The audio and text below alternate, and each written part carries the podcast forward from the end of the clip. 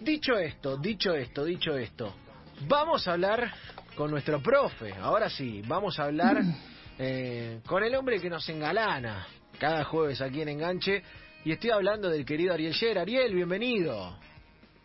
Hola, Sega, hola a toda la mesa. Eh, y yo tengo una deuda. Una, una deuda. Una deuda. Sí, una deuda. Eh, yo suponía que Romy iba a saltar y me iba a decir solo una te envidio, eh, o que Luquita Rodríguez iba a hacer una especie de eh, álbum completo de sus deudas, pero claro, el programa dura dos horas, así que no, no teníamos tiempo para todo eso. Pero quiero Fui explicar respetuosa deuda. y solo Quiero- dije, upa. Bueno, está muy bien. Eh, yo, eh, en materia de deudas, eh, solo sé que las tengo, no, no dije qué es lo que voy a hacer con las deudas, pero esta eh, la puedo de alguna manera resolver. Vamos a hacer una breve memoria. La semana pasada, eh, el jueves también caía jueves y en eh, esa lógica irrefutable nosotros tratamos de pensar los lazos de los libros, de la literatura y el deporte eh, en torno de la selección argentina que debutaba en el, en el ciclo competencia clasificatoria hacia el próximo mundial jugando contra Ecuador.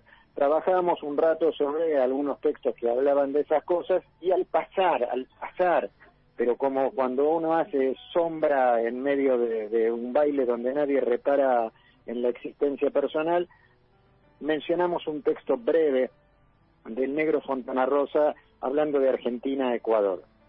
Eh, ustedes se quedan hasta las 4. Yo corté un poquito antes, me quedé escuchándolo. Cuando terminé eh, mi, mi, mi intervención y, y pasé a hacer lo que más me gusta, que es escucharlos, me empezó a llamar gente diciendo estaba todo muy bien, pero que querían más de Fontana Rosa en las eliminatorias. Y ahí yo me endeudé.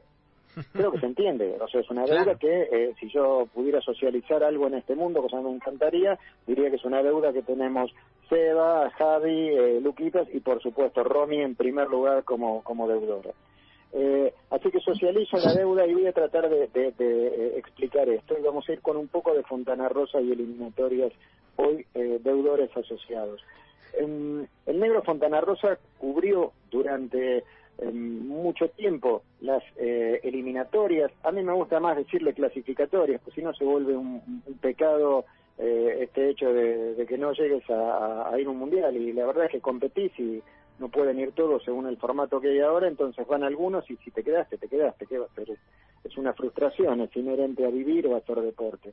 Pero lo llamemos como lo llamemos, clasificatorias o eliminatorias, el negro Fontana Rosa iba, él trabajaba eh, eh, como, como columnista, invitado del diario Clarín, hacía un- una columna el día anterior al partido de eliminatorias aquí en la Argentina, eh, desde donde emitimos, o eh, eh, en el país donde jugara la selección argentina, escribía algo que enviaba en cuanto concluía el, el partido, o sea, era su segunda columna, y, el- y la tercera, el ciclo se cerraba con eh, un texto del negro en el día después. O sea que vos tenías tres días de Fontana Rosa esa semana, casi que se jus- justificaba que hubiera mundiales y que hubiera partidos clasificatorios para los mundiales para que eh, durante dos años, porque eso es lo que duran estas, estas series múltiples, Fontana Rosa eh, escribiera tres veces por semana cuando en esa semana había partidos de eliminatorios.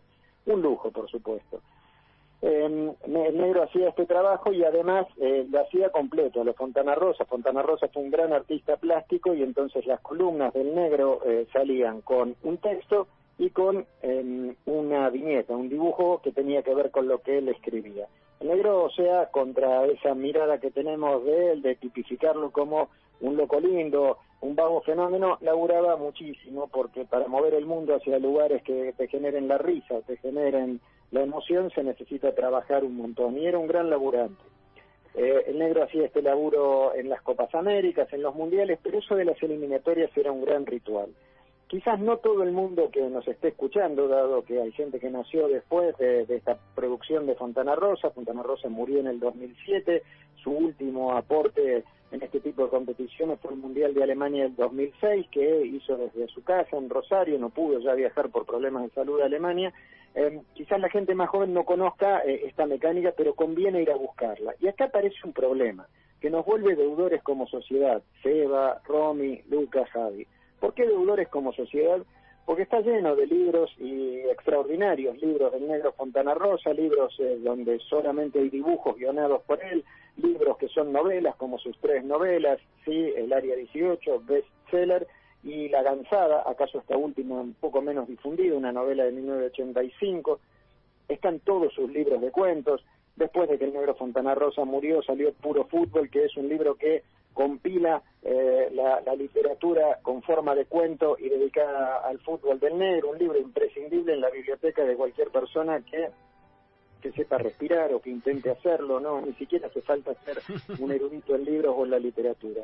Y lo que no está reunido, lo que, lo que hay que buscar, los archivos que uno consiga, es eh, su colección de textos sobre eliminatorias y mundiales y todo eso. Ya sé, ya sé que por ahí salta seda y dice, mira que a mí una vez mi vieja o mi viejo me regalaron los textos completos de Fontana Rosa en el Mundial de Estados Unidos de 1994, porque efectivamente salió una edición pequeña, no de pequeña digo, no de muchos ejemplares, con los textos de Fontana Rosa cuando Fontana Rosa debutó como cronista mundialista en esta modalidad en el Mundial de Estados Unidos del 94, el Mundial de me cortaron las piernas, el Mundial en el que Fontana Rosa cuando se volvía a la Argentina se cruzó con Maradona, que también volvía a la Argentina y que estaba charlando ahí con el profe Signorini en un rincón de un aeropuerto. Pero esa, dirían los narradores clásicos, es otra historia. Eh, los textos de Fontana Rosa, cuando Argentina iba o venía para jugar con Brasil, con Uruguay, con Perú, con, Uruguay, con Paraguay, con quien sea, no están en ninguna parte más que en eh, los sobres de los diarios que archivaron esto. Y como Argentina, esta semana tuvo una alegría deportiva y una alegría de juego, mm, más allá de las interpretaciones matizadas que pongamos, podamos tener sobre esto, eh, en el partido en el que venció a Bolivia 2 a 1 en la ciudad de La Paz, yo traje dos textos de los que vamos a leer fragmentos eh, sobre Argentina-Bolivia contados por Fontana Rosa. Eh, pensé, porque al negro le gustó mucho seguir ese ciclo, en, la, en el ciclo clasificatorio hacia el Mundial de Francia, hacia el Mundial del 98. O sea, un partido del 96 que Argentina le ganó a Bolivia en el Monumental y la revancha que se jugó en el 97 en, en La Paz. No importa acá los partidos, qué fueron, cómo salieron, quiero leerles algunos párrafos de Fontana Rosa. Están ahí con eh, eh, la risa preparada, ¿no? Con, el, con la sensibilidad preparada. Sí, estamos medio, viste, como, como con los cachetes un poco más arriba que lo normal cuando viene fútbol y viene el negro Fontana Rosa. Bueno, y hacen bien, hacen muy bien. Dice, por ejemplo, el 24 de abril del 96, Fontana Rosa, en una nota que se llama La aparición del arcángel Gabriel. El arcángel Gabriel es un personaje bíblico de que toda la nota de Fontana Rosa, más que girar sobre Bolivia, está girada sobre Gabriel Batistuta, que era la estrella goleadora que tenía eh, la Argentina. Dice ahí Fontana Rosa, la señora Asunta Stacchiotti asegura que anoche se le apareció el arcángel Gabriel. ¿Cómo pudo reconocerlo? Le preguntamos consciente de la similitud de los querubines por sus cabellos de oro. Se emociona Asunta sus bellos y adormilados ojos celestes y sus piernas regordetas. Agrega también que la aparición flotaba en un halo celeste y blanco y que lucía en la espalda el número nueve. Sin duda alguna se trataba de Gabriel Batistuta, cosa que la buena señora no alcanzó a comprender. Queremos saber si el supuesto arcángel le habló. Solo me dijo, hoy ganamos, con esa parquedad propia de las imágenes celestiales, responde Asunta. Habrá que creerle un nuevo debate se instala en la sociedad argentina. A la histórica controversia en torno de si se puede comer sandía acompañada con vino, ahora se suman. ¿Pueden jugar juntos Balbo, Batistuta y Canigia? El economista boliviano Julio Milton Argueta, comentarista deportivo del periódico La Voz de Quiliacollo, enfoca el problema desde otra óptica. La Argentina tiende a convertirse en una sociedad de despilfarro se da el lujo de dejar a Balbo en el banco y aún así pone dos puntas sobre la cancha. Nosotros, en cambio, solo podemos ubicar a Coimbra y a veces estamos tentados de no poner a nadie.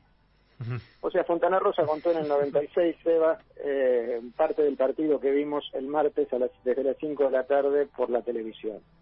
Un año después, sigue con la idea de el misterio del arcángel Gabriel sigue pensando eh, en, ese tema eh, y tiene un párrafo que es para mi gusto, para mi sonrisa, para mi corazón, memorable, el negro.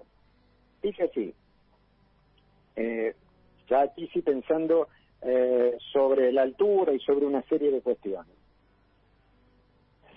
Su mínimo error en el vaticinio sobre el resultado del partido aumenta la bilirrubina de la hermana Rosa, internada en un ignoto nosocomio. Dije 3 a 0 y fue 3 a 1, se ofusca. Es que la enfermera no me permitió terminar la lectura de la bola de cristal, ya que la retiró confundiéndola con el papagayo. Sabrán ustedes que la esfera mágica, como toda esfera, ensancha las figuras. Por eso yo vi un joven fornido y recio convirtiendo dos goles y supuse que era el Bati, pero resultó ser Orteguita. La tranquilizamos contándole que el presidente Menem arriesgó el mismo vaticinio, 3 a 0. Pero él puede equivocarse, dice la mentalista desesperada, ya que solo un presidente, yo soy una adivina. La dejamos en la cama 11, totalmente frustrada y con suero. Si Bolivia insiste en jugar en La Paz, explica Ennio Frosinone, presidente en Suiza, asesor geopolítico de la FIFA, deberá jugar un repechaje contra el emergente fútbol del Tíbet en el estadio Nueva Himalaya de Lhasa, a 14.300 metros sobre el nivel del mar. La única forma de que los equipos visitantes se adapten allí es viajando a radicarse no menos de 14 años antes.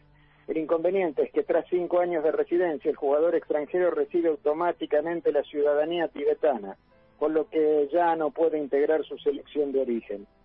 Así ha ganado Tíbet muchos partidos maestro de los maestros, Fontana Rosa se las arregló, siempre se las arregló para eh, mirar en el detalle, que en el detalle hay lugar para mundos enteros, y para mirar en las pequeñeces, en las torpezas de la condición humana, en los sueños del fútbol de la condición humana, y a partir de mirar ahí entender que somos eso, colecciones de imperfecciones que nos cagamos de risa o nos llenamos de lágrimas eh, Fontana Rosa escribió de las clasificatorias o de las eliminatorias montones de veces mágicamente. Ojalá algún día toda esa magia esté en uno, en dos, en tres, en diez libros. No sabemos, insisto, si para ese momento nos seguirán interesando el fútbol, los mundiales, quién sabe si la vida, las eliminatorias, la América Latina o las pandemias. Lo que es seguro lo que es seguro es que todo eso seguirá valiendo la pena que exista, un poco más o un poco menos, para ponerlo en boca de Fontana Rosa, en palabras de Fontana Rosa, y sentirnos humanos, sonrientes y conmovidos durante un rato largo. No te vayas campeón, le dijimos tantas veces al negro y se lo podríamos decir al querido Ariel Sher. Amigo, Ariel, impecable, otra vez, eh, aunque te vayas, no te vayas. Gran abrazo.